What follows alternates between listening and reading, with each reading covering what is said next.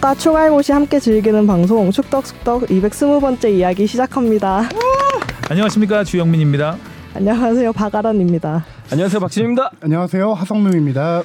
어, 주시은 아나운서가 계속 그 목 상태가 안 좋은데 방송을 강행하다가 결국- 목이, 예, 목이 좀 더 안 좋아져서 좀 휴식이 필요하다고 합니다. 아, 그러니까 저도 녹음할 때마다 가끔씩 막 새소리가 나올 때 음. 약간 걱정되겠는데 이 정도였나? 굉장히 안 좋았나 봐요. 어, 예. 네, 그렇죠. 아침 방송까지 하고 계속해서 그래서 좀 무리를 해서 어, 오늘은 휴식을 취하기로 하고 어, 새로운 인턴 PD 박아란 어. 학생이 소개 한번 해주세요. 네 안녕하세요.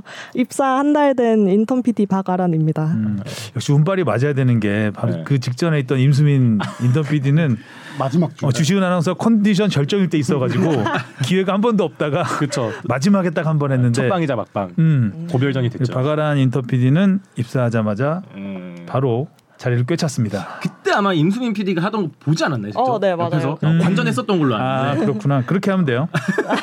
그래서 한 어느 순간 이제 오디오 스파크가 튀지가 않는 아 저도 그럴까봐 걱정이 되네요. 축구 좋아해요? 축구 어, 관심 가지려고 노력하고 있습니다. 음, 안 좋아하는구나. 음.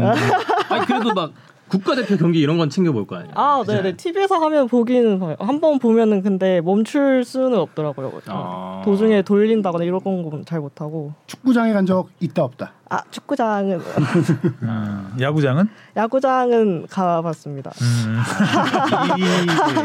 이 야구는 부러워요. 음. 가볍게 가는 사람들이 많아갖고 음. 자 그러면 오늘은 일단 토토를 보겠는데 하성룡 기자가 다섯 개를 맞췄습니다. 대단한 게 제주와 대전의 무승부 경기를 마쳤고. 야. 광주. 어, 광주의 전북전 승리를 마쳤습니다. 아 그래서 아까 제일 처음에 멘트 하실 때부터 약간 힘이 약간 남달랐던 것 같은데. 올킬이 가능했는데 아 마지막 하필 또맨 마지막 경기였어요. 강원 경기를 틀렸군요. 지난 주말 제 마지막 경기였어요. 은근히 음. 기대하고 있었는데 아, 돈 나오는 것도 아닌데 이렇게 기대를 하고 그래요. 목소리 힘 한 번 줘보려고요. 자 댓글부터 가겠습니다. 네이버 큐 87님이 매번 미국서 팟캐스트 듣는데 영상으로 보니 또 새롭네요. 항상 좋은 방송 감사합니다. 네. 네.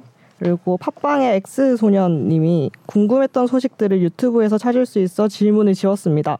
답변해 주시기가 너무 귀찮으실 것 같더라고요. 이번 주도 방송 잘 들었습니다. 음. 원래 질문 댓글을 달아주셨는데 어느 순간 보니까 사라져 있더라고요. 어? 뭐 무슨 아, 내용이었어요? 그러니까 그것도 좀 기억이 안 나요. 뭐였는지. 감사합니다.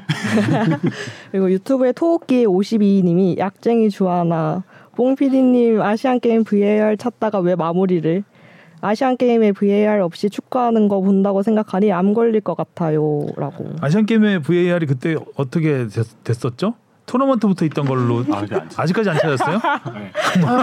아 자카르타 아시안 게임 2018년도에는 VAR이 없었고요. 아 그. 당시에는 이제 러시아 월드컵에서 처음으로 음, 월드컵에서는 저 처음으로. VAR을 하고 음. AFC에서 최초로 VAR을 도입한 데는 2019년 아시안컵이었어요. 음. 그것도 조별리그에서는 시행하지 않고요. 8강 그때였구나. 아 그렇죠. 벤투, 벤투 감독 첫 대회였죠. 그게. 네, 그때 맞아요. 조별리그는 뭐 예산 문제와 인력 문제로 인해서 안 하다가 음. 8강전부터 했고요. 그래서 이제 뭐 항저우를 좀 알아봤는데 항저우 현재까지는 아, 비디오 판독이 없는 걸로 알고 있는데 축구협회 물어보니까 AFC가 직전에라도 이걸 바꿔서 뭐 결정할 수는 있다. 그 끝까지 지켜봐야 된다라고 하는데 안할것 현재까지는 같네요, 왠지. 중- 중국 심판들 좀 다시 또 베이징 동계올림픽의 악몽이 스멀스멀 음, 같은 조가 되면 안 될 것 같아요. 다음이요. 네, 유튜브에 JK킴 1440님이요. 30분 29초 황인범 통하지 않고 이상, 이강인을 통해서 공이 갔다고 하기엔 황인범 터치 40번. 어, 이강인 터치 어, 43번인데 강인 선수가 공 잡았을 때 임팩트가 있으니까 마치 이강인만 공 잡은 듯 착각하네요. 엘살바 도전은 하물며 이강인보다 하- 황인범 터치 수가 더 많았어요.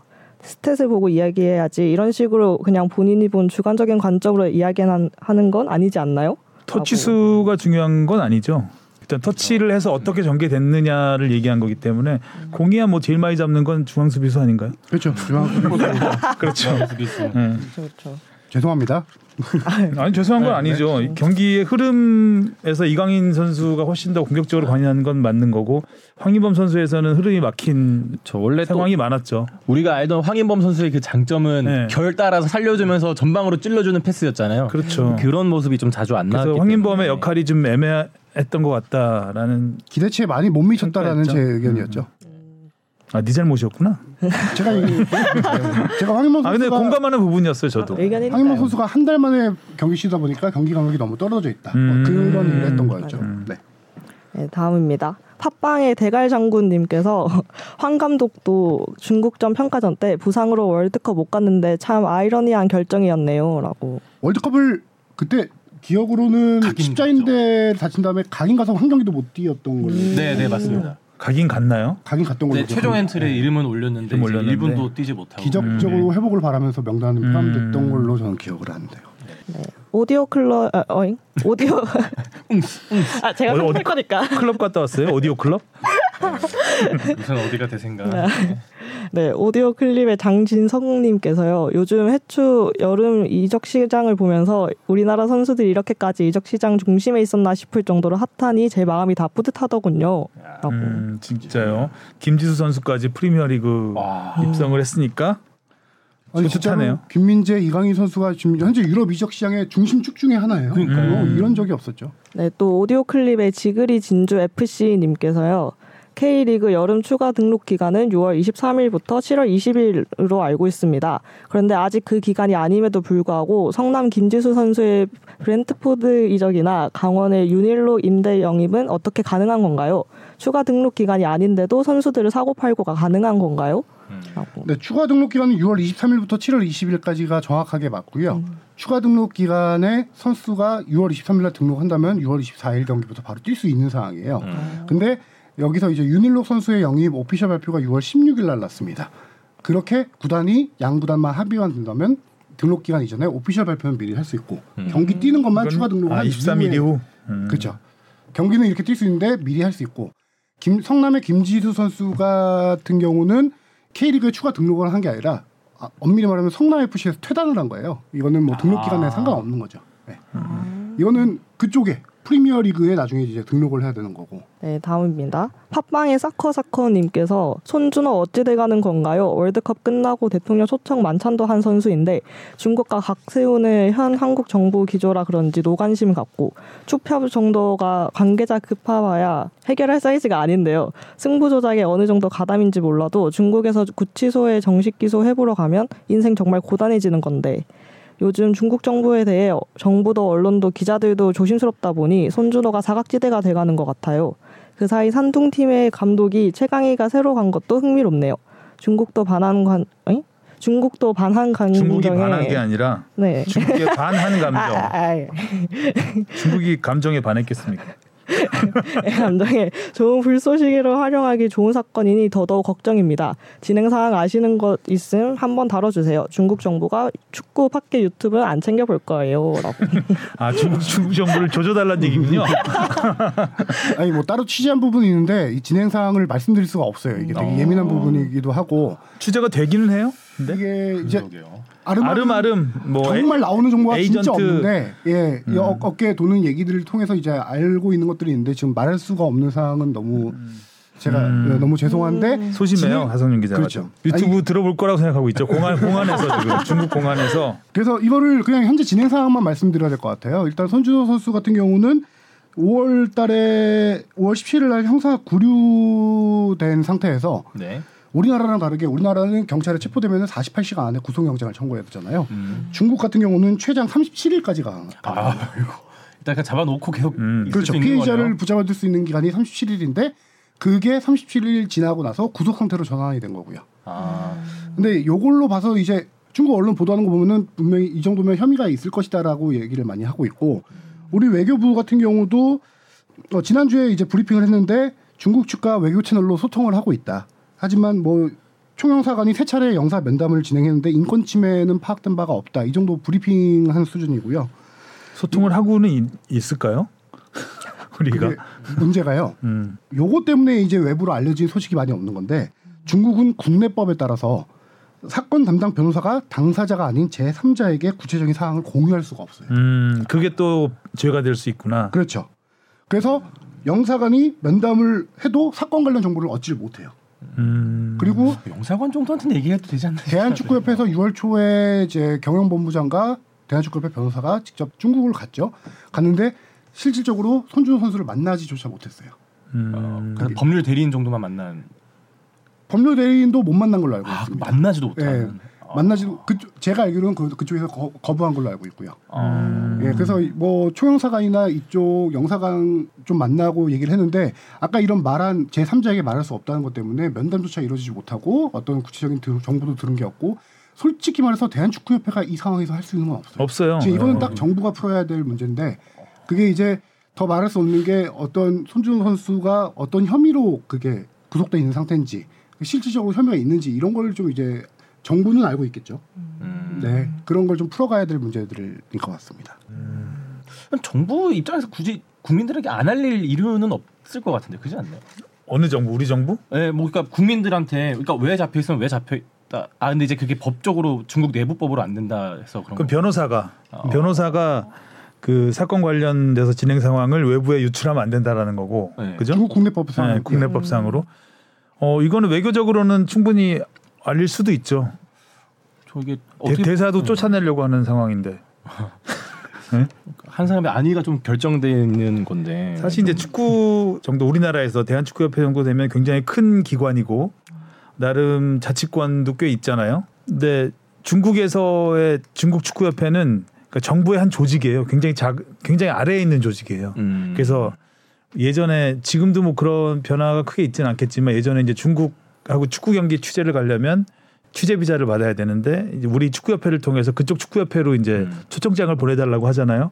그러면 그 중국 축구협회에서 그 체육국 뭐 이렇게 윗단계까지 계속 올라가야 돼요 결제가. 아유, 그래서 비자. 올려면은 그때 진짜 몇 주 걸렸던 것 같아요. 그래서 출장 가기 전까지 이게 반내 만에 막 그런 상황이 있어서 아마 중국 축구협회나 이런 축구협회끼리를 통해서는 아무것도 해결될 수가 없는 없을 거고 거기다 문제 한 가지는 대한축구협회가 중국 축구협회와 소통을 하려고 하는데 중국 축구협회 고위 간부들이 대거 공백 사태입니다. 아 잘렸어요. 부정과 비리로 지금 다아 그렇죠. 네, 아, 공백 그렇죠. 상태여서. 그 위의 자리들을 지금 중국 정부 관계자들이 와서 지금 아. 임시로 운영을 하고 있을 거예요. 그러면 그래서 이제 그렇게 굉장히- 굉장히 소통되는 관계도 안 되는 소통이. 쉽지 않죠. 그러면 굉장히 고압적일 테니까 이게 대등한 관계에서 이게 대화가 오갈 수가 없는 상황이고 손준호 선수 혐의가 뇌물 관련된 거였나요? 승부 조작 은 아니죠. 승부 조작은 아니었던 거죠 그때.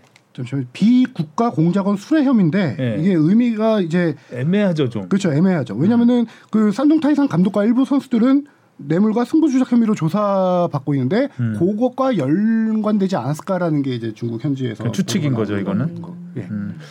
구체적인 혐의가 알려진 건 전혀 없어요. 답답합니다. 어쨌든 굉장히 이 부분은. 그러니까요. 음. 근데 이 와중에 또 최강희 감독은 산둥 감독이 됐어요. 네. 비리 때문에 감독이 공석이 된 자리였. 그렇죠. 그렇죠? 감독은 이미 6개월 이상 공석이 된 상태였고요. 음. 그래서 감독 후보군도 여러 명 있는 걸로 알고 있었는데 최강희 감독이 제가 알기로는 1순위 아니었는데 그것도 또 문제가 생겨서 최강희 감독이 전격적으로 딱 가게 된 상황이고요.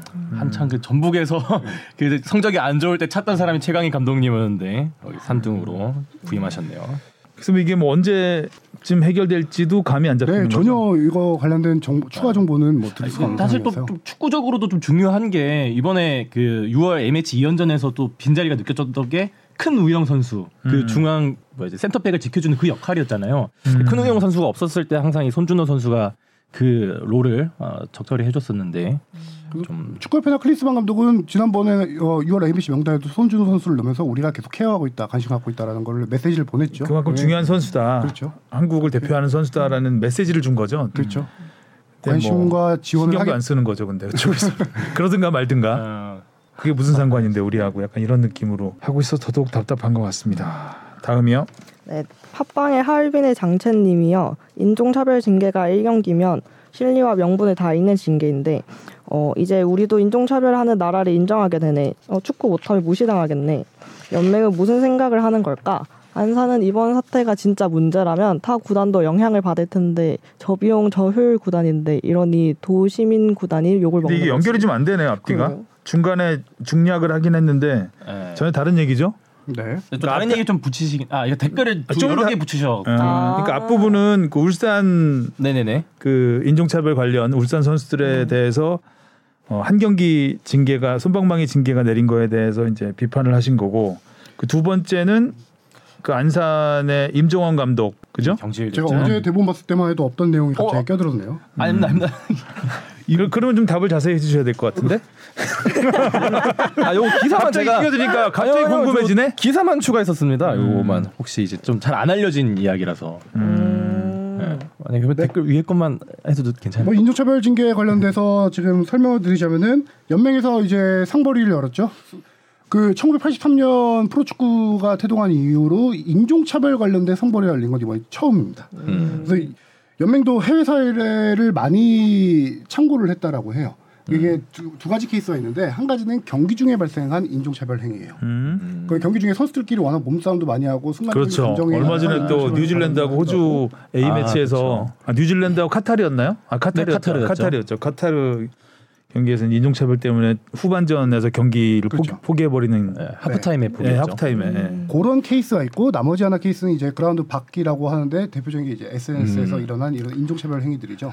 연맹은 당연히 이건 SNS에서 일어난 거니까 그쪽을 좀 많이 참고를 했고요. 음. 참고를 했을 때 제가 케이스를 몇 가지 좀 조사해 본 게 있는데 일단 경기 중에 발생한 거는 조금 징계가 세요. 세죠.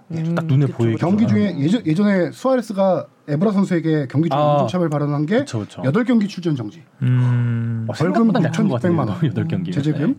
그다음에 존 테리가 안톤 퍼디난드, 그 리오 음. 퍼디난드 말고 안톤 퍼디난드에게 인종차별 발언을 해서 네 경기. 이런 식으로 경기 중에 발생한 건 조금 어 세게 갑니다. 근데 이제 SNS에서 발생한 사건들의 경우는 이거보다 확실히 약하긴 해요. 2011년 리오 퍼디난드가 어 첼시 애슐리 콜에게 인종차별 글을 달아서 음. 이거는 출전 정지 없이 벌금만 주어진 케이스가 있고요. 맨시티의 2000 최근 사례예요. 2019년 맨시티의 퍼디난드가 애슐리 콜한테요. 네. 같은 인종 아닌가요? 어 이게 조금 behind story가 있는 어. 그게 존 테리가 안톤 퍼디넌드한테 인종 차별을 했는데 네. 존 테리가 첼시잖아요. 네. 근데 애슐리 콜이 존 테리를 약간 좀 옹호했어요. 음. 옹호하다 보니까 아. 안톤 퍼디넌드가 자기 brother를 건드리니까 화가 나서 어, 이렇게 my SNS에 bro. 음. 예. 그런 케이스가 있고 맨시티의 베르나르도 베르나르도 실바는 팀 동료 멘디 멘디 선수에게 음. 멘디 선수에게 네, 네. 그 약간 장난식으로 SNS에다가 했는데 그게 인종차별에 해당한다라는 케이스가 돼서 한 경기 출전 정지와 벌금을 받아. 델리알리 같은 경우도 공항에서 기억하시죠? 2020년 공항에서 약간 아- 코로나가 창궐했을 시절에 아시아인과 아, 코로나 이렇게. 트윗과 음, 같이. 맞아요. 예. 중국에서 그랬었던 것 같은데. 예예예. 네. 그 그것도 한 경기 출전 정지가 나왔고요. 이런 식으로 약간 경기 에서 벌어진 거와 밖에 달라요. 조금 음. 경기 출전 징계가 다른데 그런 사례들을 참고해서 어 이번에 우리 선수들 울산 선수들 이명재, 이규성, 박용우 선수에게 한 경기 출전 정지 징계와 1,500만 원의 제재금을 내렸고 어 그 대화에 참여했지만 직접적으로 인종차별 멘트를 하지 아- 언급하지 않은 정승현 선수는 출전 정지 징계 기가 막히게라는 단어를 달았어요. 글을 달았어요. 음. 그래서 이거는 인종차별에 뭐 해당하지 않는다라고 해서 징계는 피한 상황입니다. 구단 내부에서 또 뭐 하지 않았나요? 어, 정승현 선수는? 그래서 구단에서 이제 홍명보 감독이 정승현 선수도 한 경기 출전 정지를 구단 자체 징계로 내린 겁니다. 음. 음. 자체 징계로 내리고 구단에서 선수들 전면 SNS 사용 금지를 했죠. 선수들 동의를 얻어서. 파거슨 1승. 네. 트위터는 근데 이게 인생의 낭비다. 경기장 안팎 해외 공감합니다. 제가 설명드린 이유는 물론 경기장 밖에서 발생한 사례이긴 하지만 연맹의 규정을 보면은 인종차별적 언동을 한 선수에게는 10경기 이상의 출전 정지나 1천만 원 이상의 제재금 징계를 내리, 내리기로 돼 있어요. 규정상으로는. 내릴 수 있게 돼 내릴 수 있게 돼 있죠. 근데 이제 어떤 여러 가지 사정을 감안해 징계 하선의 절반까지 감경할 수 있다. 이거는 다섯 경기잖아요. 음. 근데 이거는 이제 한 경기라고 해서 이제 손방망이 징계가 아니냐라는 비판이 좀 많은 거죠. 근데 저도 개인적으로 해외 경기 도중인지 아닌지는 규정이 없고요. 그렇죠. 인종차별적 언동을 한 선수에게 아, 그래서- 경기, 경기 중을 넣어야 될 것 같은데. 연맹에서도 이거를 특정 인종이나 개인을 비하하거나 모욕하려는 의도를 가진 건 아니지만 인종차별 피부색과 외모 등 인종적 특성을 농단 소재로 삼은 것 역시 인종차별 행위에 해당한다라고 판단을 해놓고 이렇게 징계를 내린 거죠. 저는 그 해외 사례를 참고했다라고 해서 징계가 이렇게 예상보다 약하게 나온 거는 이해 한편으로 이해는 가지만 이게 한국 축구에서 첫 발생한 인종차별 사례이기도 하고 복수의 여러 명의 선수가 특정 선수 동남아시아 특정 선수 한 명에게 피해를 입힌 특- 피해자가 특정된 사건이기도 하고요. 음. 그 동남아시아에서 이게 되게 대대적으로 많이 보도가 된 상황이어서 어. 한국의 이미지가 상당히 명, 어, 실추가 됐던 음. 사례거든요. 사살락 선수도 SNS에 글 되게 좀 많이 올렸었죠. 그렇죠. 자랑스럽다 이런 식으로 저는 네. 자기는. 그래서 저는 이거 K리그의 명예 실추까지 해서 이건 좀 더 센 징계를 내렸어야 되지 않을까 개인적으로 저는 그렇게 생각을 해요. 이거 해외사를 청구했다라고 하지만 첫 사례가 제일 중요하잖아요. 앞으로 전례를 남기는 케이스다 보니까 강하게 나갔어야 되지 않나라는 생각을 하게 됩니다. 근데 뭐 구단에서 이런 교육들을 좀 많이 해야 될 것 같아요. 네. 좀 이제 세상이 변하고 있고 말 하나도 장난으로 했을 수도 있지만 이게 누군가에게는 큰 상처가 될 수 있다라는 거.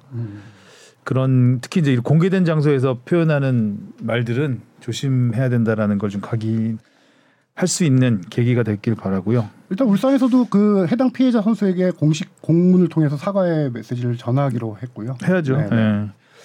자 그리고 두 번째 얘기는 이제 안산 그 임종원 감독 경질 부분 이것도 이제 이- 이분이 이제 비판하신 거는 감독만 문제냐라는 얘기죠.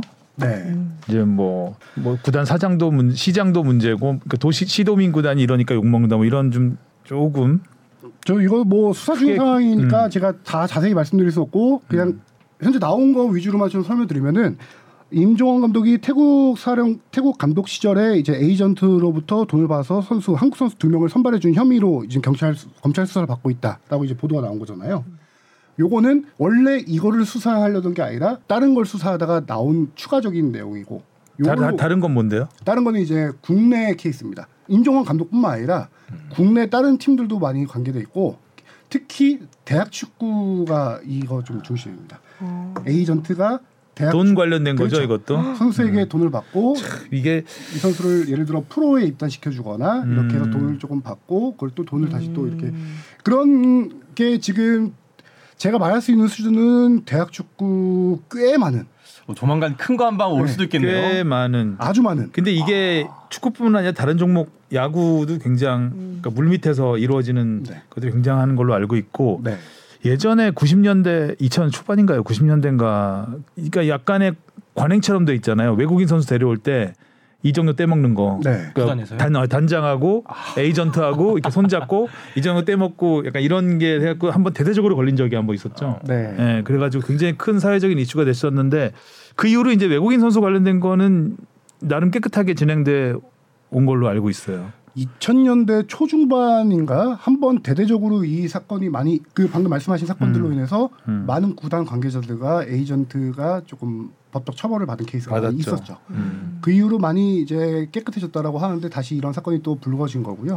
음. 이게 지금 대학 축구 관계자들 뭐 에이전트 그다음에 프로팀 일부 관계자들까지 연루돼 있어서 이게 수사가 확대될 가능성이 상당히 큽니다.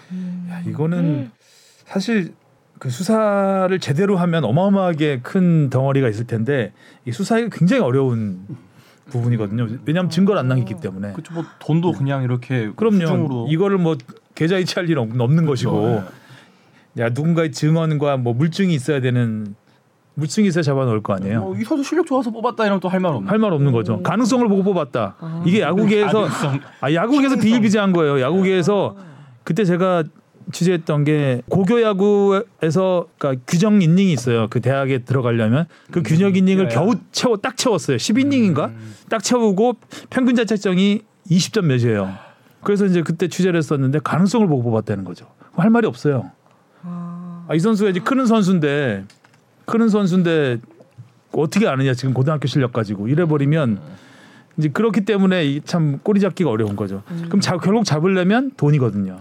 근데 이제 그 돈을 밝혀내기 굉장히 어려운 거고. 그 돈을 밝혀내고 증거를 찾아야 이게 확실하게 수사가 진척이 될 텐데 음. 이번 사건은 제가 여기까지 말씀드릴 수 있는 건 꽤 증거들이 꽤 있다는 걸로 오. 알고 있습니다. 음. 있- 있으니까 그래서 지금 수사가. 계속 확대될 가능성이 있다는 거죠. 음.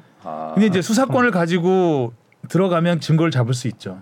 근데 저는 수사권이 없었기 때문에 증거를 못 잡고 명예훼손으로 고소를 당하고 뭐 이런 일이 있었죠. 좀 아, 자, 음, 자 댓글이 굉장히 길었습니다. 사실상 뭐 질문처럼 갔는데 대신 질문이 짧네요. 자, 무엇이든 물어보세요. 앙. 앙을 아, 앙 알았어 안 앙증맞게 가물으셨네요. 이가 가라 내가 갈까 님이 보내주셨습니다. 어제 오늘 사이에 축구 이슈들이 많아서 좋아해야 하는지 고민이 되는 장만날의 하루네요. 어, 첫 번째 질문은 여자 월드컵 중계에 관한 질문입니다. KFA를 봐도 여자 월드컵 중계 내용이 없어서 그런데 이번에는 지상파 중계가 없나요? 조, 어, TV 조, 어, 말해도 되나요 이거? 네, 네. 아, 아, 아 니 아니 TV 조선이 하나요? 아 TV 조선이 하나요? 아니. 네. TVN이 하나요? 유 대회 중계도 다 다르고 어, 중계권 여파 때문에 헷갈려서 문의드립니다. 정말 중계권이 답이 없는 대회인가요? 일본이 여자 월드컵 중계권 싸게 냈다는 기사가 있었던데 스브스가 아니면 관심도가 너무 없어서 질문드립니다. 네, 뭐 이렇게 길게 줄줄이 쓰- 썼는데 중계 하냐 안 하냐 요 어, 중계 하나 안 하냐고 물어보시는 거예요. 하죠 중계를. 네. 예, 지상파 음. 3사가 중계를 합니다. 이번에 처음이었죠. 여자 월드컵 중계권을 별도로 팔았습니다. 피파에서. 오. 예전에는 이제 피파 패키지라고 해가지고 월드컵 20세 이하 월드컵, 그러니까 연령별 월드컵, 남녀 월드컵 다 해서 어 이제 팔았죠. 왜냐하면 예전에는 20세 이하 월드컵 우리나라에서는 인기 있지만 저 해외에서 예, 따로 팔면 안 팔리는 경우도 있고 여자 월드컵도 마찬가지고 이래서 함께 묶어서 팔다가 이제 여자 월드, 여자 축구도 인기가 굉장히 높아지고 연령별 대회도 인기가 높아지면서 이제 별도로 팔기 시작을 했습니다. 그래서 이번에 별도로 중계권을 구매해서 중계하는 첫 번째 대회가 되겠죠. 음. 그래서 뭐 질문에 언급한 대로 따로 팔다 보니까 우리 이제 한국 우리 케이플이라고 하죠. 방송 네. 3사 케이플은 구매를 한 상태고 일본은 제가 5월달 언론 나온 것까지 봤는데 피파랑 아직도 저 중계 계약이 안 된 것 같은 게 5월달에 당시 기사가 일본 쪽에서 카타르 월드컵 남자 월드컵의 중계권이 한 2%밖에 제시를 안 했다라고 해요. 그럼 일본은 지금 아직 여자 월드컵 중계권을 안 사고 있다? 제가 5월달 기사까지는 그런 상황이었어요. 아, 네. 그래, 그럴 근데 이게 일본뿐만 아니라 꽤 많은 나라에서 이 똑같은 상황이 발생하고 있는 거예요. 음, 이제 피파에 앉으려고 하는 건가? 그렇죠. 그런 것도 있죠. 그러니까 피파 계속 돈을 높이니까 여자, 여자 월드컵 이번 중계권도 꽤 그 전에 이제 비중을 두잖아요. 그러니까 피- 음. 피파 패키지로 팔아도 각 그 대회마다 비중을 두는데 그 비중과 따져 보면 어, 굉장히 높은 금액을 불렀다고 합니다. 근데 피파도 지금 약간 고자세로 나오고 있는 게 어, 안 팔 수도 있다라고 계속 얘기를 하고 있는 것 같아요. 그리고 이게 피파의 기조예요. 여자 축구를 지금 확실하게 활성화하고 여자 축구 인기가 상당하다. 우리 이건 충분히 컨텐츠가 된다라고 판단을 하고 있는 건데 그러기 위해서 지난번에 이정찬 선배도 잠깐 짧게 언급하긴 했지만 이번 호주 뉴질랜드 여자 월드컵 개막전이 갑자기 장소가 바뀌고 경기장 스타디움이 바뀌었습니다. 이유가 뭐냐면요. 개막전 예매를 시작했는데 예상보다 수요가 너무 많은 거예요. 음, 이번에는 개막전이 특이하게 두 경기입니다. 호주 개막전 경, 큰 하나, 경기장으로 옮긴 거예요? 그렇죠. 호주 개막전 하나, 뉴질랜드 개막전 하나 음. 이렇게 열리는데 물 들어오는구나 일단. 이제 호주가 좀 메인이잖아요. 아, 유럽 유럽 여자 축구가 스페인 여자 축구 리그에서 그때 신기록 한 번 세우지 않았나요? 한 10만 정도 바르셀로나 경기 때 10만 명 가까이 왔어. 10만 저는 넘었나? 이제 유럽 쪽이니까 가능할 거라 생각했는데 이게 지금 섬나라에 가서도 이게 아니, 지난 프랑스 여자 월드컵이 역대 최고 흥행 이제 그거 그거에 자신감을 얻어서 자- 네, 이번에 그렇죠. 따로 파는 건데 그때 관중이 그 남자 월드컵에 거의 준하는 정도 수준으로 왔거든요. 그래서 개막전을 원래는 시드니 풋볼 스타디움에서 열기로 했었어요. 그게 4만 2,500석이요. 시드니 월드 시드니 올림픽 주 경기장인가요 혹시? 아니요, 거긴 아 닌데. 아, 거긴 종합 경기장이니까. 시드니 풋볼 스타디움 4만 2,500석이 했는데 예매가 수요가 너무 많은 거예요. 그래서 스타디움 오스트레일리아로 바꿨어요. 그게 시드니 올림픽 메인 스타디움. 아 기억나죠. 거기. 거기가 관중석이 8만 3,500석 정도 됩니다. 아, 그것도 그럼 만석이 될 수도 있는. 네. 그 경기장에서 우리가 2015년 아시안컵 결승을 치렀던 경기장. 아 거기군요. 호주 대 한국 결승전 치렀던 그 손흥민 경기장. 선수 마지막에 그 극적인 네. 골 넣고 막 관중석에 가서 막 안겼던. 원래 이 메인 스타디움은 조별리그 경기를 한 경기도 치르지 않고 토너먼트 때부터 경기를 치르고 했었는데 개막전만 특별히 이 경기장에서 개막전이 어디죠? 호주하고 호주하고 어 잠시만요 아일랜드입니다. 아일랜드. 그 뉴질랜드의 호주가 여자 축구를 잘하거든요. 또 호주에 또 전설적인 선수 한 명 있잖아요. 아 이름이 기억이 안 나는데 KC 뭐, 뭐 있는데 득점 왕은 아니지만 지난 대회에서도 한 득점 순위 들어가고 꽤 유명한 선수 하나 있는데 호주 의 전설적인 선수. 그 선수가 거의 아마 은퇴 은퇴 경기가 그러니까 남- 남자 축구로 따지면 KL 같은 선수죠. 네. 네, 그런 선수가 한 명 있어요. 베테랑이고 굉장히 세계적인 선수가 한 명 있습니다. 우리나라 지소연 같은 거죠. 그렇죠. 음. 네. 그래서 뉴질랜드도 같은 날 개막전을 하거든요. 뉴질랜드도 노르웨이와 그- 아, 개막전 합니다. 아, 똑같은 날 똑같은 날. 뉴질랜드에서 네, 뉴질랜드와 뉴질랜드와 노르웨이. 노르웨이 거기도 4만 8천석 경기장이거든요. 그래서 음. 피파는 8만 3,500석 호주 경기장 음. 여기 4만 8천석 해서 10만 명 이상 들어올 거라고 지금 확신을 하고 있죠. 피파는. 그러니까- 개막전을 10만 그러니까 피파가 자신감이. 넘치는 거예요. 그렇죠. 음. 아무튼 이번 여자 월드컵은 기존 대회보다는 훨씬 많은 관심을 끌 것 같습니다. 우리 대표팀도 뭐 거의 역대 최상 전력 아니겠습니까? 그렇습니다. 음. 그렇죠.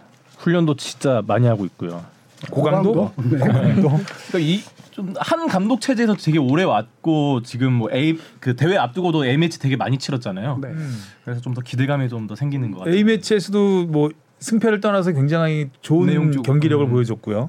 아, 심지어 여자 축구 대표팀의 A 매치는 우리가 몇 년 전까지만 해도 상상할 수가 없었어요. 1년에 한두 번 있을까 말까, 말까죠. 했는데 지금 우리가 2022년 1월, 2월 달에 아시안컵에서 사상 첫 준우승을 차지하면서 월드컵 본선 티켓 따냈거든요. 음. 월드컵 본선 티켓 따낸 다음에 지금 한 2022년 2월이면 1년 6개월 좀 안 지났잖아요. 그 사이에 13번의 A 매치를 했습니다. 그 원정 가서도 하고 이랬잖아요. 네. 저 대회 나가 아놀드컵 그렇죠. 음. 유럽 유럽 원정, 유럽 원정도 가고. 하고 음. 했고요. 그러니까 지원을 많이 했으니까 캐나다 원정 기대를 해도 좋을 것 같습니다. 네. 자 K리그로 가보겠습니다.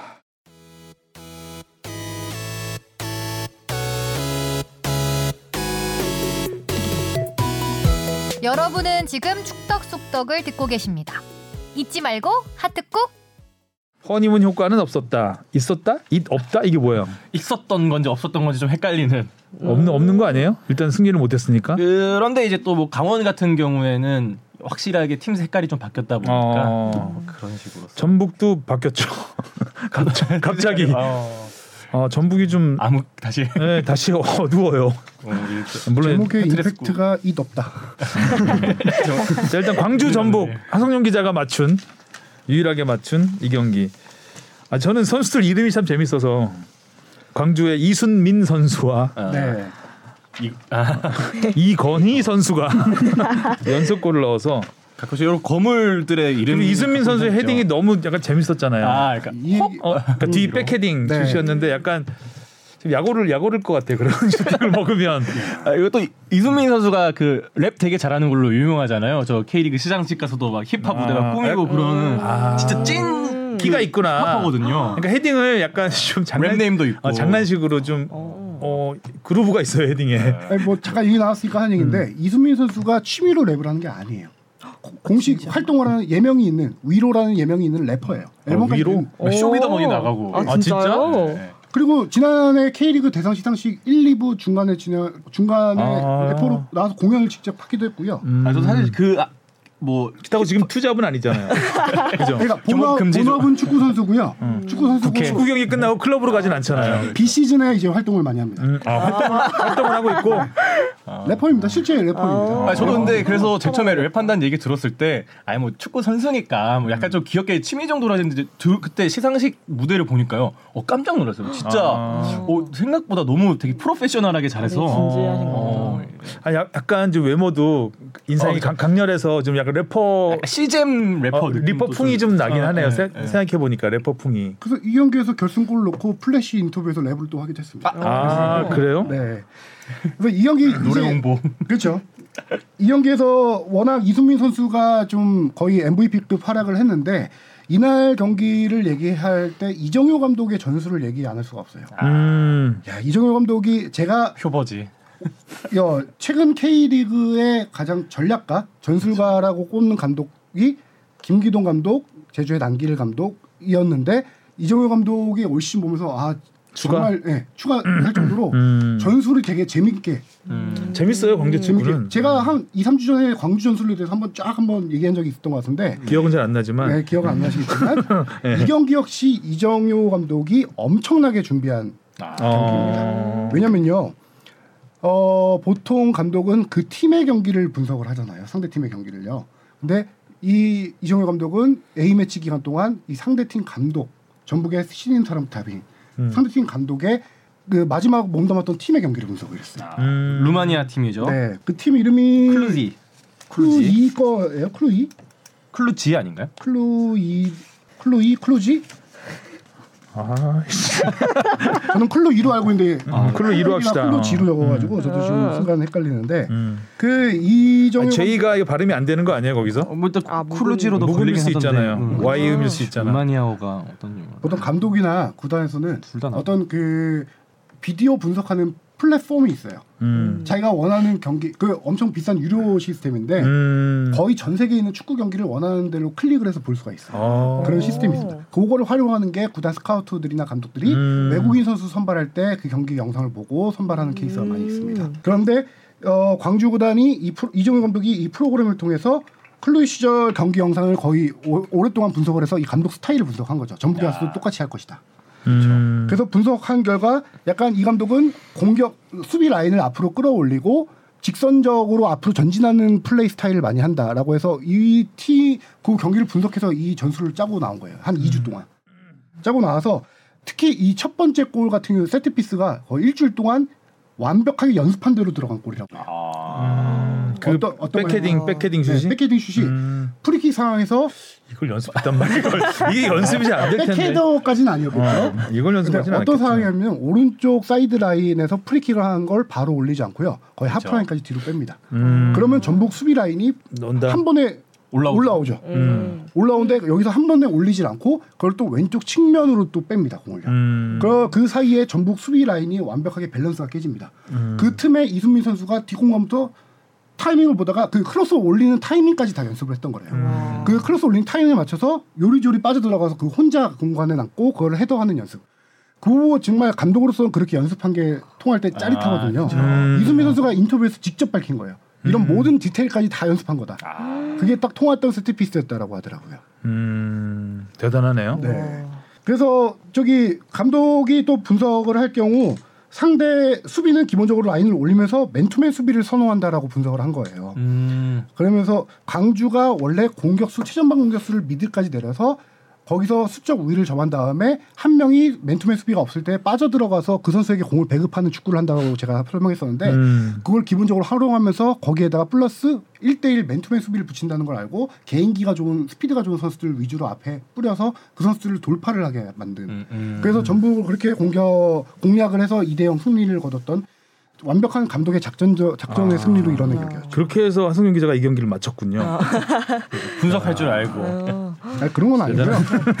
역시 아, 분석. 그래서 뭐 이건희 선수의 그 팀의 두 번째 골도 약간 네. 뭐 솔로 플레이 같이 보일 수 있겠지만 조변에 보면은 되게 패스 초반에 조금 아기자기하게 가다가 되게 그 더미 플레이라고 하죠. 그 상대방 선수를 끌어올리는 그 제 3의 움직임 어, 그런 움직임을 되게 많이 가져가 주면서 이- 이건희 선수의 골도 나왔거든요. 보면은 확실히 이정효 감독이 약간 그런 약간 변태적인 성향도 있다고 해야 되나? 그런 막 끝까지 파고드는 그런 거 있잖아요. 진짜 한번 승부를 보는 아, 그런 기질이 있는 승부사인 것 같아요. 네. 그리고 이정효 감독이 재밌는 징크스를 만들고 있어요. 지금 노란 샤스의 아. 사나이로 불리고 있거든요. 그렇죠. 광주가 팀 노란색이죠. 유니폼이 노란색이잖아요. 음. 그래서 안에 정장 안에다가 노란색 와이셔츠를 입고 나온 거예요. 나 노란색 와이셔츠. 어 나도 노. 노란 여기 노란 티셔츠. 티셔츠의 사나이인데 원래 이게 지인한테 선물을 받은 건데 어. 이게 처음에 이 색깔 소화하기 힘들겠다라고 해서 안 입고 나오다가 아 그거 소화하기 힘드시면 그 선글라스 그거 끼고 나오신 거예요?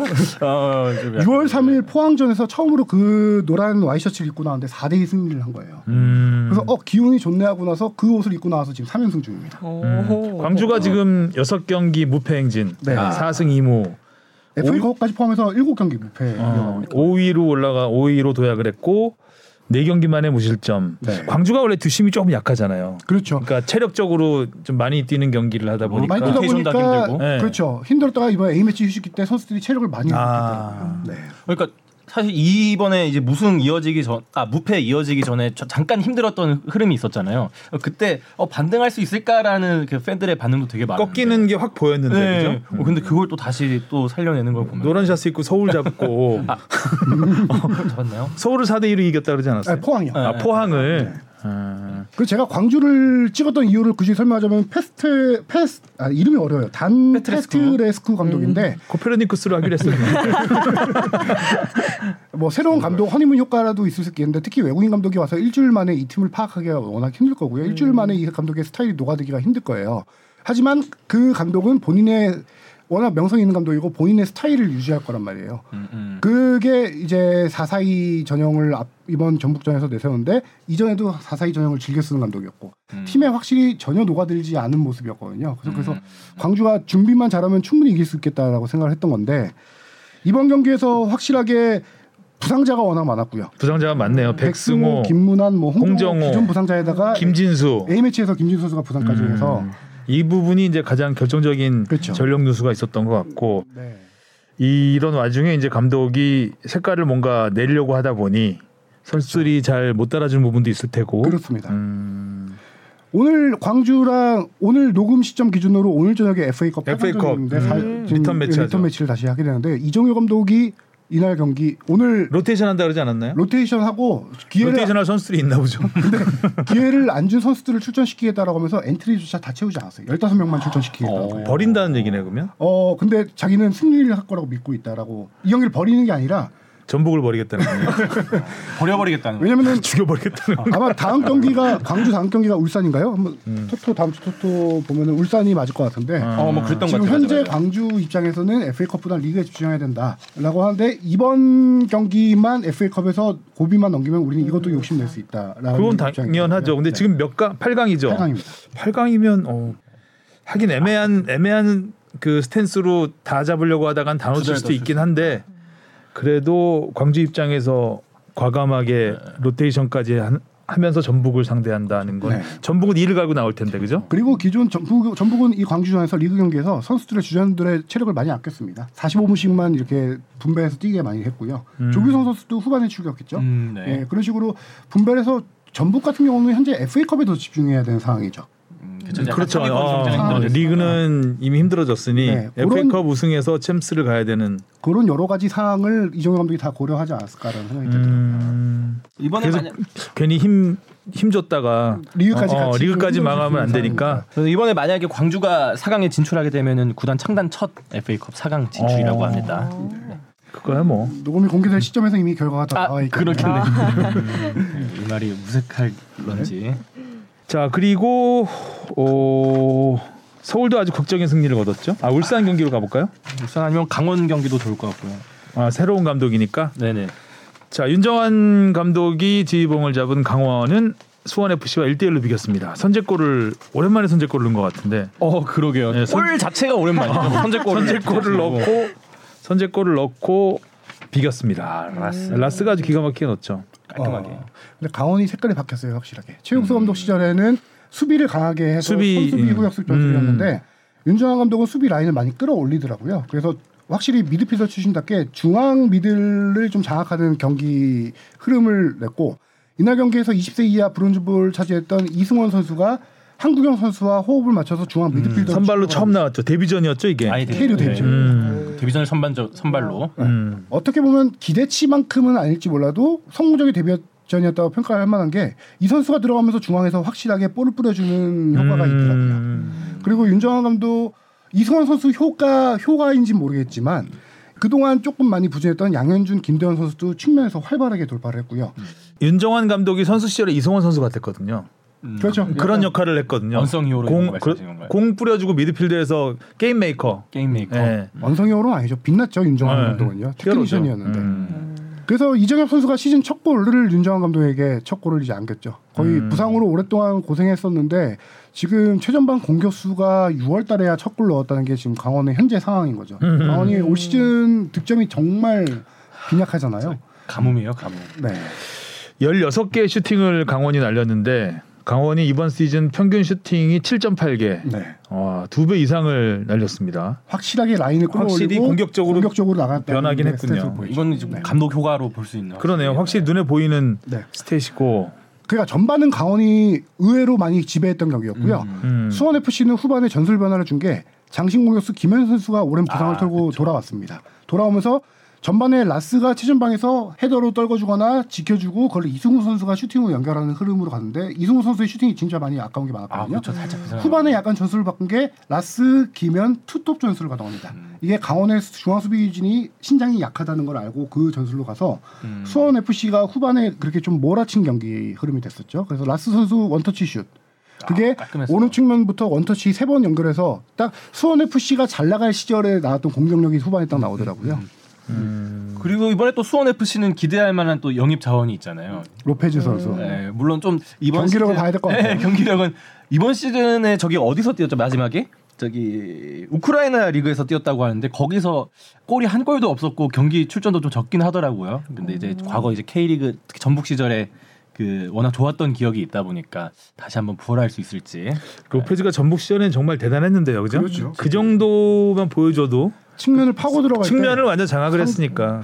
그 제가 예전에 들은 얘기인데 선수들한테 들은 얘기로 K리그 선수 중에서 제일 수비수들이 상대하기 힘든 게 로페즈 선수라고. 음. 왜냐면요. 개인기도 좋고 스피드 개인기 좋고. 스피드 좋은데 그 이유 중에 하나 다른 이유가 하나 더 있어요.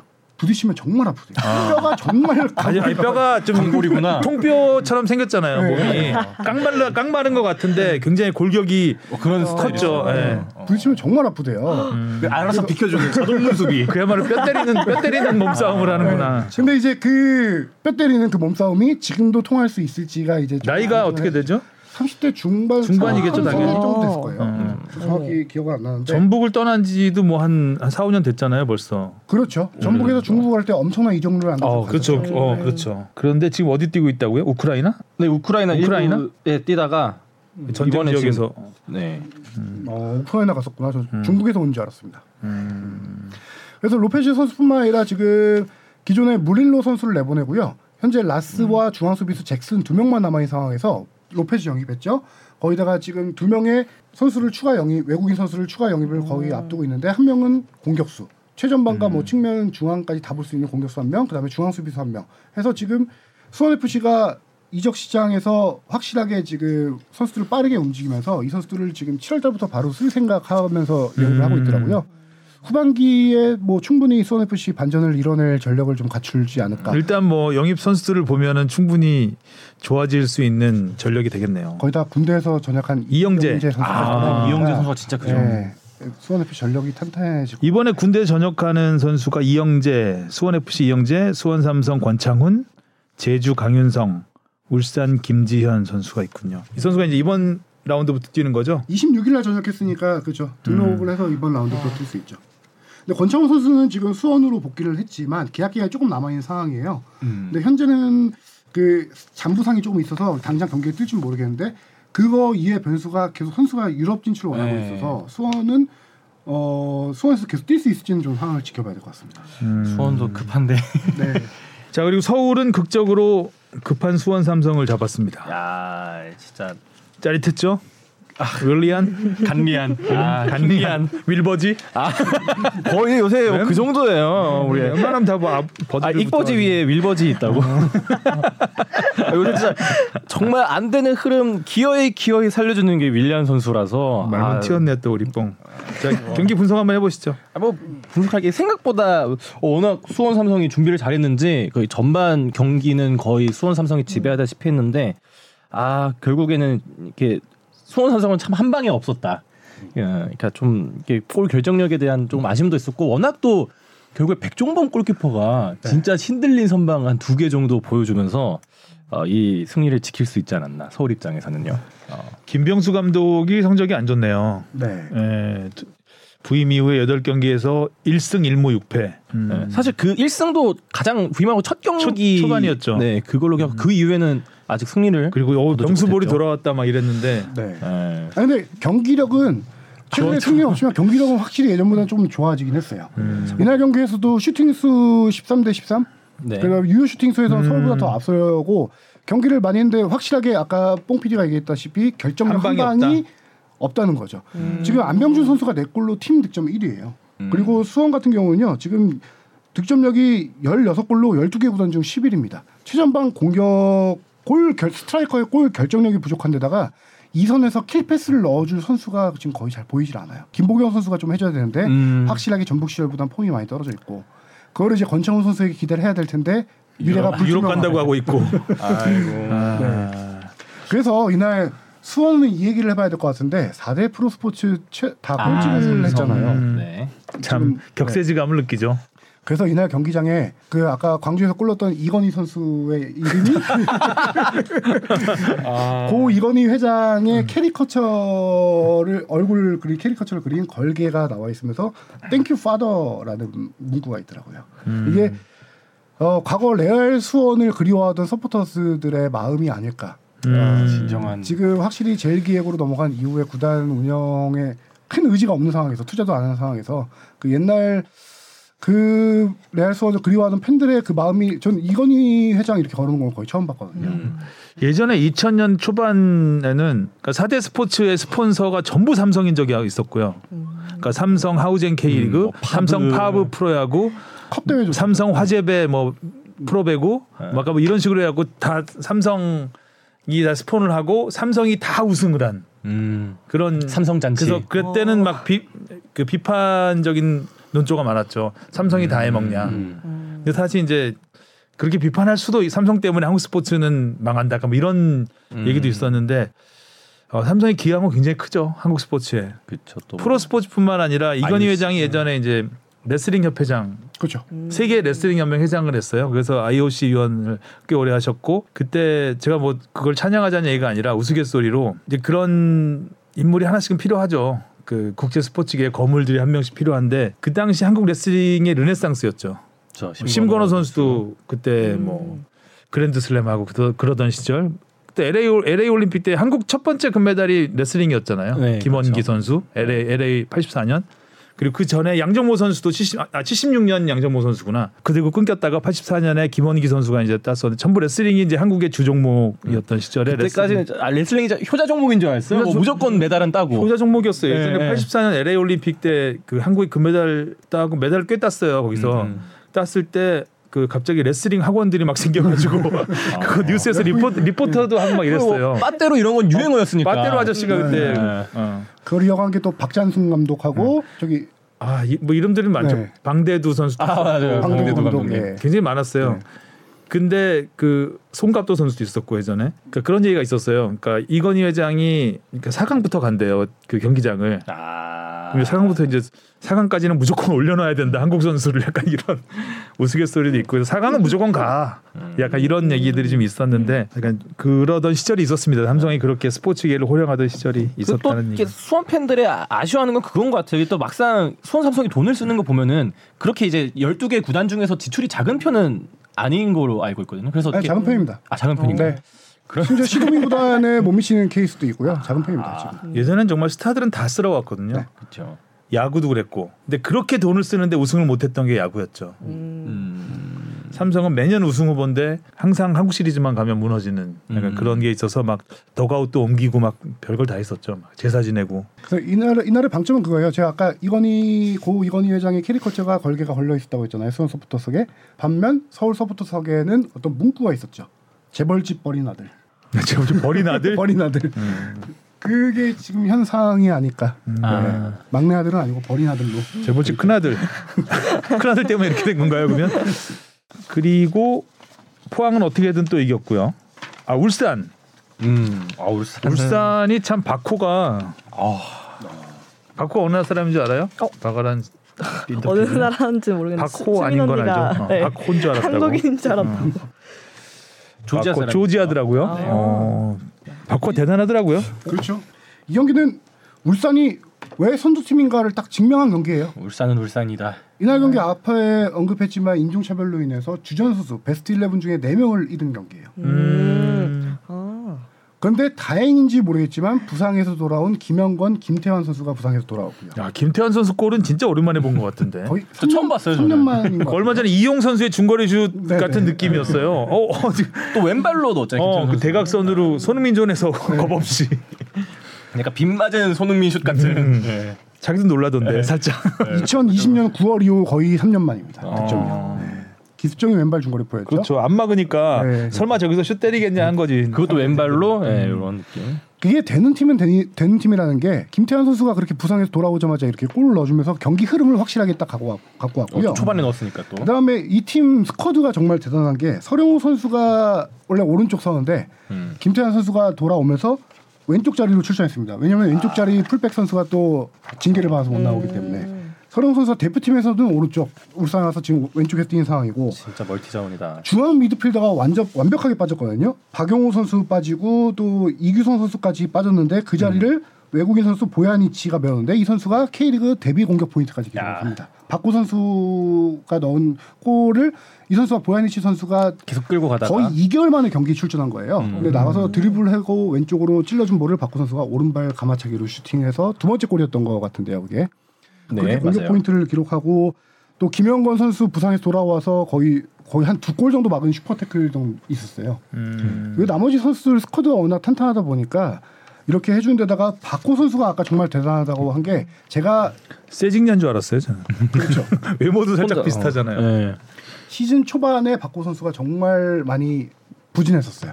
그래서 루빅손 선수에게 주전 자리를 뺏겼었습니다. 그렇죠.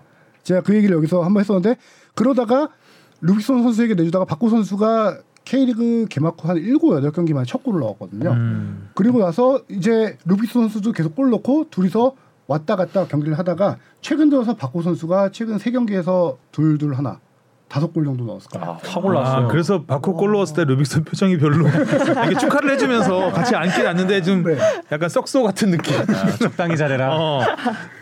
그래서 박호 선수 같은 경우는 최근 세 경기 다섯 골에다가 올 시즌 멀티골만 한 제가 기억하기로만 세 번 정도 되는 것 같아요. 음, 맞아. 은근 이 몰아치기에 확실히 강한 선수인데 시즌 초반 그렇게 부진해도 10골 넣으면서 주민규 선수와 득점 공동 선수입니다. 와, 그러니까 어. 네, 그 정도까지 득점 1, 2위가 한 팀에 있으면은 네. 뭐 루빅선도 할 득점 한 몇위 하지 않아요? 어, 루비선도 지금 6위입니다. 오- 6위. 어, 6위. 네, 여섯 여섯 골로 골, 6위. 여섯 골 6위. 네. 초반에 선두까지 올랐었는데 그죠? 야, 톱 10에 세 명이에요, 네 명이에요 지금. 세 명 정도 되죠. 명이- 선수까지 네. 울산 선수가 세 명인 거예요. 음, 한 팀에서 득점왕 경쟁을 하는 케이스가 진짜 흔치 않거든요. 음. 에드가가 퇴장을 당하면서 좀 그게 최고 벤 대구는 이제 네. 초반부터 어렵게 연기를 했. 너무 일찍 퇴장을 당했어요. 전반 20분이었죠. 음. 비디오 판독으로 퇴장 당했는데 그 두 가지 포인트예요. 김태환 선수가 이런 팀 분위기 안 좋은 상황에서 전반 1, 이른 시간에 선제골 넣어줬다는 거, 에드가 퇴장 당하면서 경기가 완벽하게 울산 흐름을 갔다는 거. 그래도 뭐 대구가 꽤나 좋은 장면을 몇 개 만들긴 했었는데. 그래도 네. 만회골 넣으면서 조금 살짝 압박은 했죠. 네, 바슬 그리고 뭐 한 대 더 맞았지만 만회골 넣고 네, 우리 고자기 선수가 또 이렇게 고자기가 뭐죠? 고재 현 선수. 네, 고재현 선수. 왜 자기예요? 인자기 같다 그래갖고 워낙 위치 선정이 좋아하고 고자기. 고자기 이렇게 불리는데 그 발음 안 좋네, 예, 참. 그 뭐야, 골키퍼랑 1대1 조현우 선수랑 1대1 찬스도 있었지만 좀 예, 뭐 막히는 장면도 있었고. 그거는 이제 수비 발에 맞고 조현 선수 가슴에 맞고 나가는 케이스죠. 그게 2대 0에서 네, 쫓아갈 수 있었던 쫓아갈 수 있는 네. 상황인데 그게 아쉽죠. 네. 자 K리그는 여기까지 하면 될 것 같고요. 그리고 또 정말 놀라운 소식.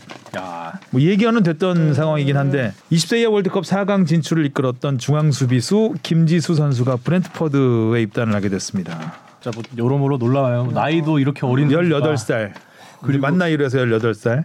중앙 수비수로 뭐 이렇게 뭐 음. 공격수도 아니고요. 음. 그 한국인 프리미어리거가 14명이 있었죠. 기존에 황희찬 선수가 마지막이었습니다. 올버햄튼 갈 때까지. 근데 김지수 선수는 아직 프리미어리거라고 하기엔 조금 애매한데 애매하죠. 프리미어 데뷔를 해야 팀에 입단을 한 그렇죠. 거죠. 팀에 입단한 거죠. 음. 15번째 이제 프리미어리거가 될 텐데 이 선수가 출국할 때 공항에서 인터뷰를 했을 때 B팀 얘기가 났을 때 약간 예민하게 반응을 했어요. 음. 나는 B팀 계약하는 게 아니다.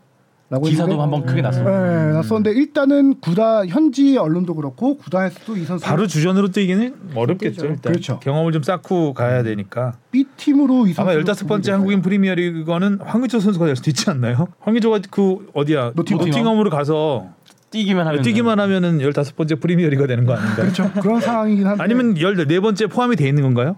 아니요. 아니요, 이전. 안 돼 있죠. 네, 그래서 못 포함되지 못하는 선수가 아직- 정상빈 선수도 있고. 어. 그렇죠. 그 두 정상민 황희 그러니까 계약만 한 거니까. 계약만 한 거니까. 음. 즉 김지수 선수 같은 경우는 일단은 B 팀에 합류를 하게 될 텐데 거기서 디렉터가 얘기를 했어요. B 팀에서 좋은 활약 보이면 1군에 올려서 바로 뭐 할 수도 있다라고 얘기를 했는데 이 B 팀이라는 게 어떻게 얘기하면은 21세 이하 팀이에요.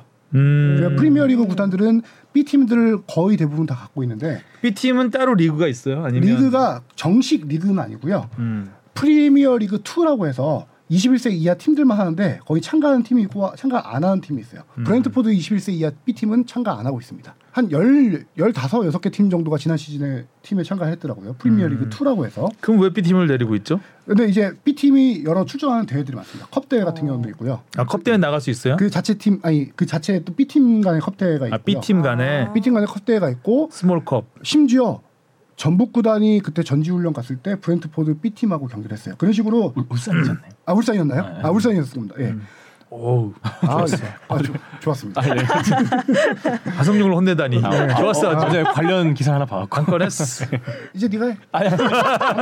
아, 네네. 아, 월권 해버렸네요. 아니 아니 좋은 지적이었고요. 또 지- 다음 주 사과할 뻔했는데 미리 막아줘서 감사하고요.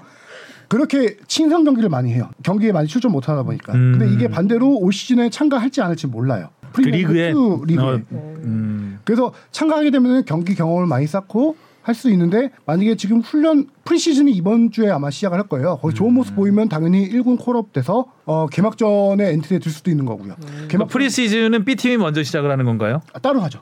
따로 따로. 네, B 팀이 근데 먼저 시작을 하는 것 같아요. 음. 보통 프리시즌 이제 7월 초 중순부터 시작하는데 B 팀 따로 뭐 A 팀 따로 하니까 B 팀에 일단 합류해서 하긴 하거든요. 음. 근데 지금 뽕피도 자세히 여기 적어놓긴 한 것 같은데 브렌트포드가 김지수 선수를 영입한 거에는 homegrown이라는 걸 좀 생각 안 할 수가 없을 것 같아요. 음, homegrown. 네, 그 설명해 주시죠 어떤 제도? 집에서 집에서 집에서 키운 아, 그러니까 뭐 homegrown 집토끼. 그 프리미어 리그에 있는 제도인데 국적 상관없이 21살 밑에 나이 선수는 3년간 잉글랜드나 혹은 웨일즈 클럽에서 훈련했 이 선수들이 이제 homegrown 선수로 어, 지정할 수가 있어요. 그래서 이게 장점이 뭐냐면은 그 프리미어리그 구단들은 이제 선수 등록할 때 최대 25명을 할 수 있는데 그때 무조건 어, 8명은 홈그라운 선수로 채워 넣어야 된다. 이 규정이 있어서 나중에 이제 선수단 구성할 때 훨씬 이점이 있을 음, 수. 엔트리에 들어갈 가능성이 더 높아지는 거죠. 네. 홈그로운 선수로 지정이 되면. 근데 이게 한 팀에서 그럴 필요는 없는 거죠.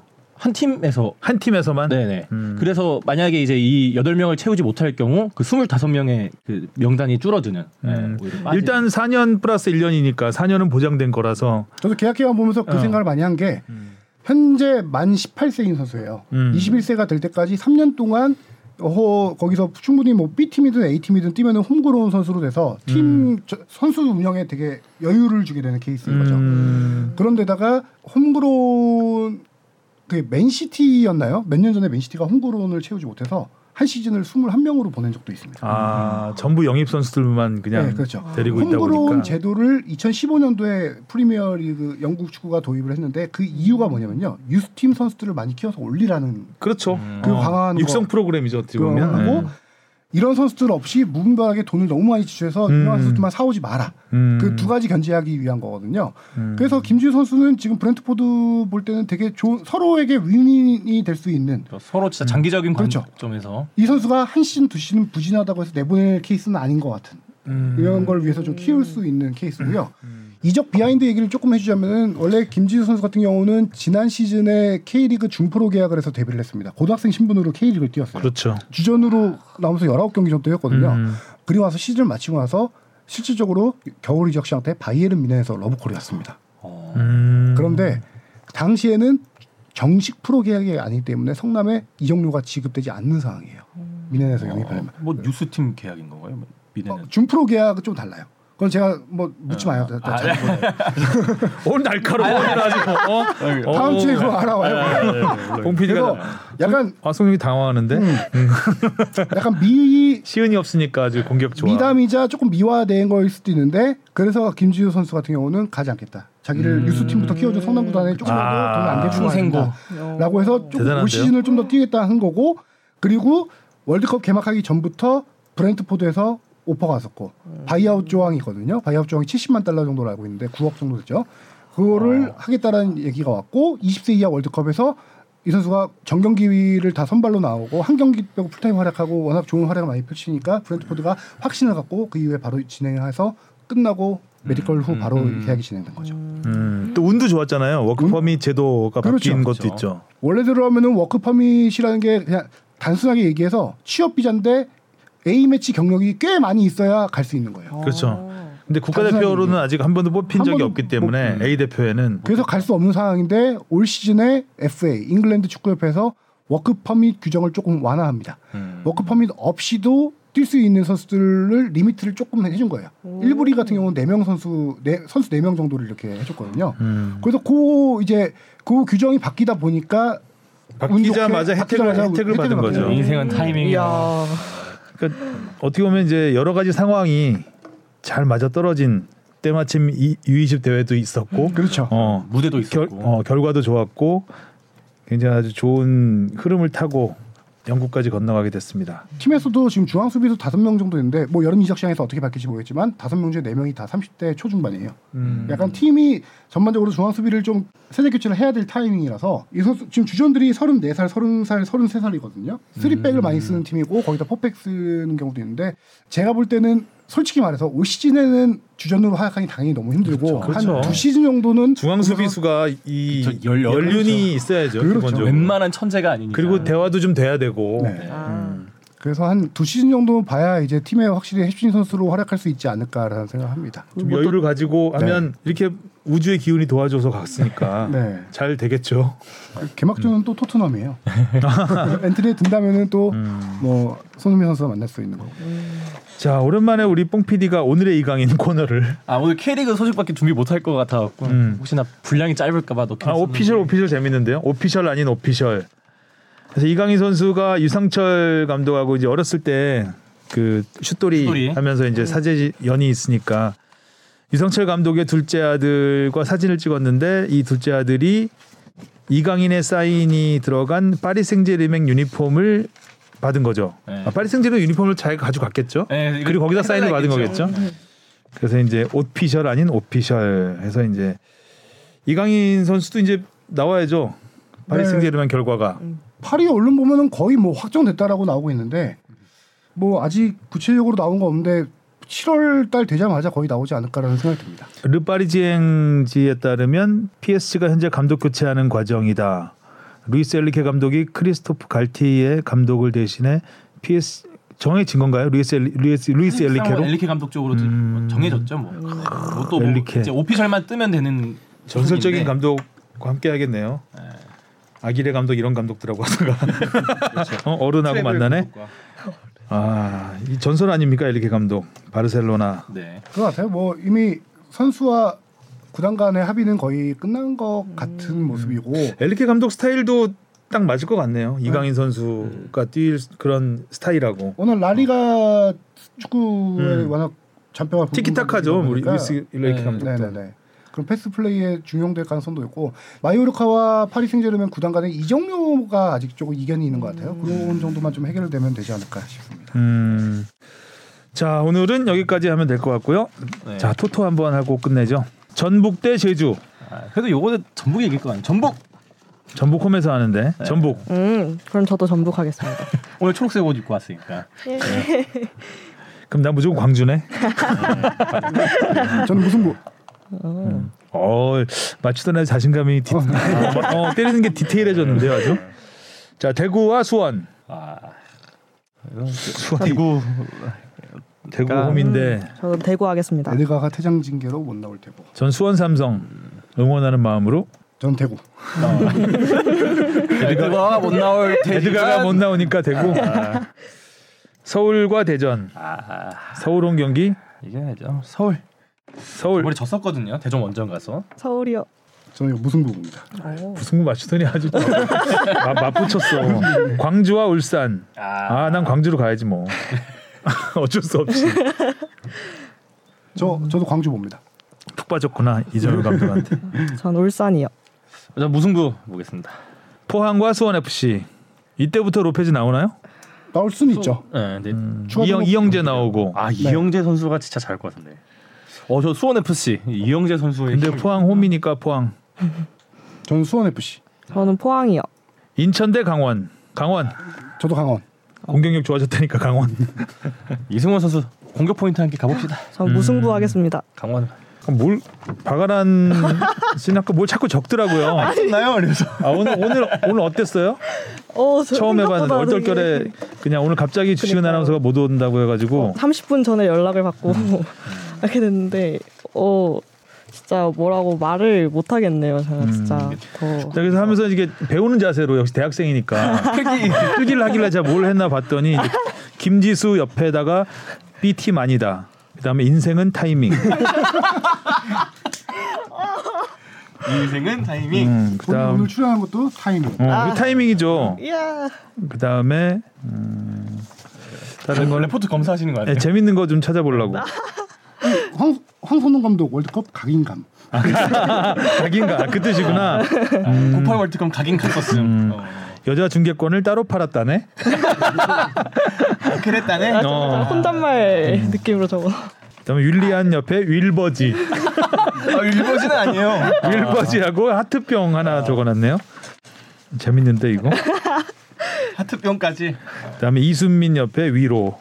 아, 저 힙합을 좋아하기 때문에. 플레이리스트. 아까, 아까 뽕 PD가 아 그 클루지냐 클루이냐 했을 때 이제 클루이 하고 물음표 적어놨고 더미 플레이. 오. 아하.